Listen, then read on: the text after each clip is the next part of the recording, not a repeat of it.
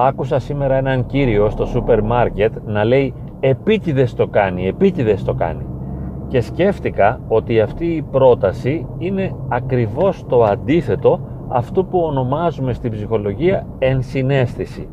Ενσυναίσθηση είναι η δυνατότητα να μπαίνει στη θέση του άλλου, να βλέπεις την πραγματικότητα μέσα από τα δικά του μάτια και ίσως να νιώσεις έτσι όπως νιώθηκε εκείνος. Να μπορείς να μπαίνεις στη θέση του όχι μόνο σε ένα επίπεδο νοητικό αλλά και βιωματικό. Είναι, θα μπορούσαμε να πούμε, ένα χάρισμα αλλά και μια δυνατότητα που μπορεί κάποιος να την αναπτύξει.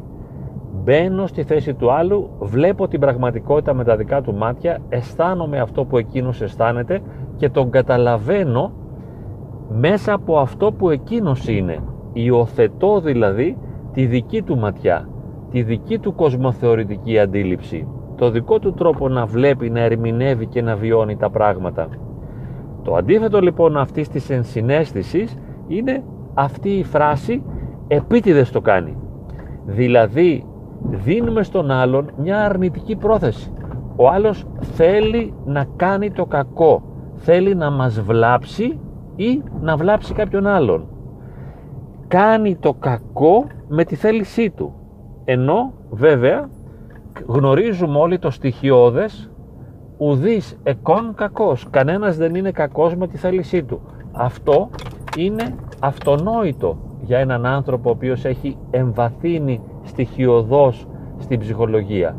Δεν ενεργεί το κακό άλλος επειδή επιλέγει να το ενεργήσει για να βλάψει κάποιον αλλά έχει μια άλλη πρόθεση, έχει μια άλλη αντίληψη και αναδύονται μέσα του άλλες δυνάμεις οι οποίες εκφράζονται και εξωτερικεύονται και ενοχλούν τελικά οι συμπεριφορές του. Σαφώς οι συμπεριφορές του μπορεί να είναι πολύ ενοχλητικές και μία φορά και δύο και τρεις και πέντε και δέκα. Μπορεί κάποιος να μας ενοχλεί κατ' επανάληψη, αλλά δεν μπορούμε να πούμε επίτηδες το κάνει, δηλαδή σαν να έχει την πρόθεση να μας ενοχλεί, σαν να μην έχει ο άλλος κάτι άλλο να κάνει στη ζωή του και να ασχοληθεί, αλλά έχει βαλθεί χωρίς λόγο και αιτία να ενοχλεί εμάς και θέλει να μας παιδεύει και να μας βασανίζει. Και λέμε το κάνει επίτηδες. Έχει πρόθεση δηλαδή το έχει στόχο. Η πραγματικότητα είναι ότι ο άλλος δεν έχει καμία τέτοια διάθεση να βλάψει εμάς. Εκτός αν τον έχουμε πονέσει εμείς που και τότε ακόμη εξωτερικεύει συσσωρευμένα φορτία που υπάρχουν μέσα του και έχουν προκληθεί από τις δικές μας αρνητικές συμπεριφορές.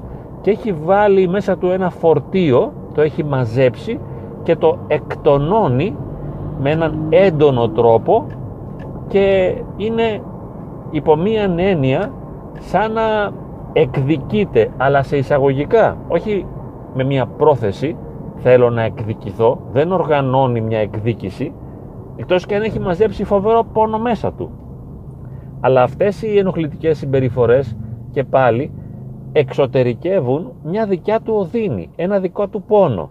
Θα χρειαζόταν να εστιάσουμε στους τρόπους με τον οποίο προκαλέσαμε τον άλλον και συμβάλαμε ώστε να συσσωρευτεί μέσα του ο πόνος και να δημιουργηθεί μέσα του μια πίεση η οποία χρειάζεται τώρα να εκτονωθεί και εκτονώνεται με μια επιθετικότητα είναι πιο σωστός ο όρος επιθετικότητα από την εκδίκηση.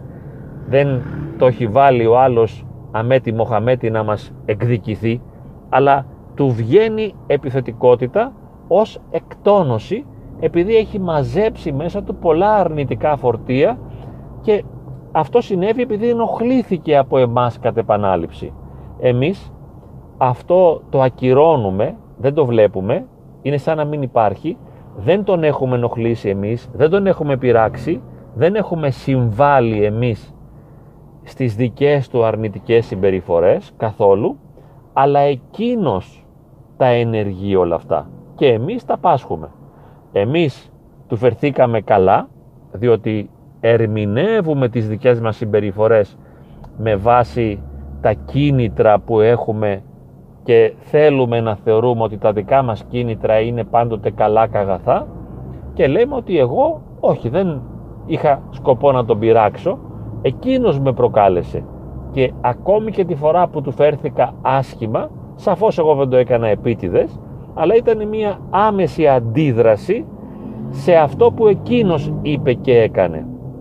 Εγώ λοιπόν δεν έκανα τίποτα ο άλλος όμως το έχει βάλει εκεί ως τακτική, ως σκοπό, έχει πρόθεση καμιά φορά να με συντρίψει, να με εξουθενώσει, να με διαλύσει. Καμία πρόθεση δεν έχει. Εάν σε διαλύει, αυτό συμβαίνει επειδή εξωτερικεύει αρνητικές συμπεριφορές τις οποίες δεν μπορεί να συμμαζέψει, δεν μπορεί να αλλάξει τον εαυτό του. Δεν μπορεί να βγάλει κάτι ωραιότερο ή πιο ποιοτικό ή πιο γόνιμο ή πιο δημιουργικό από αυτό που βγάζει. Τόσο μπορεί, τόσο κάνει. Αλλά όχι βέβαια για να βλάψει εμάς. Εκτός είπαμε και αν εκτονώνεται, οπότε πάλι δεν είναι ο στόχος ο τελικός να μας βλάψει, αλλά να εκτονωθεί. Στην πραγματικότητα απλώς κάνει αυτό που του έρχεται, αυτό που μπορεί, αυτό που προκύπτει, αυτό που βγαίνει. Και ναι, τις περισσότερες φορές είναι ανεξέλεγκτο αυτό. Δεν το έχει σταθμίσει και ελέγξει προσεκτικά για να δει τι αποτέλεσμα θα έχει επάνω μας ο λόγος του και η συμπεριφορά του. Δεν κάνει ο άλλος τέτοιες αναλύσεις. Συμπεριφέρεται αυθόρμητα. Αλλά εμείς θα χρειαστεί, εάν θέλουμε να προοδεύσουμε και να προχωρήσουμε και να οριμάσουμε και να βελτιώσουμε τις σχέσεις μας, να μπούμε στη θέση του για να καταλάβουμε τα κίνητρά του και τα βιώματά του και τα αισθήματά του και το δικό του σκεπτικό και όχι να μείνουμε εγκλωβισμένοι στον εαυτό μας και να λέμε αυτό στέει επίτηδες θα κάνει. Αυτό μόνο ήθελα να πω. Χάρηκα λίγο γιατί βρήκα το αντίθετο της ενσυναίσθησης. Μου το αποκάλυψε δηλαδή εκείνος ο κύριος στο σούπερ μάρκετ όταν είπε θυμωμένος επίτηδες το κάνει, επίτηδες το κάνει. Να λοιπόν, μαθαίνω κι εγώ ποιο είναι το αντίθετο της ενσυναίσθησης. Βέβαια καλύτερα να μείνουμε στην ενσυναίσθηση και να καταλαβαίνουμε τον άλλον γιατί μόνο έτσι θα μπορέσουμε να καλλιεργήσουμε σχέσεις αγάπης και όχι οργής και επιθετικότητας.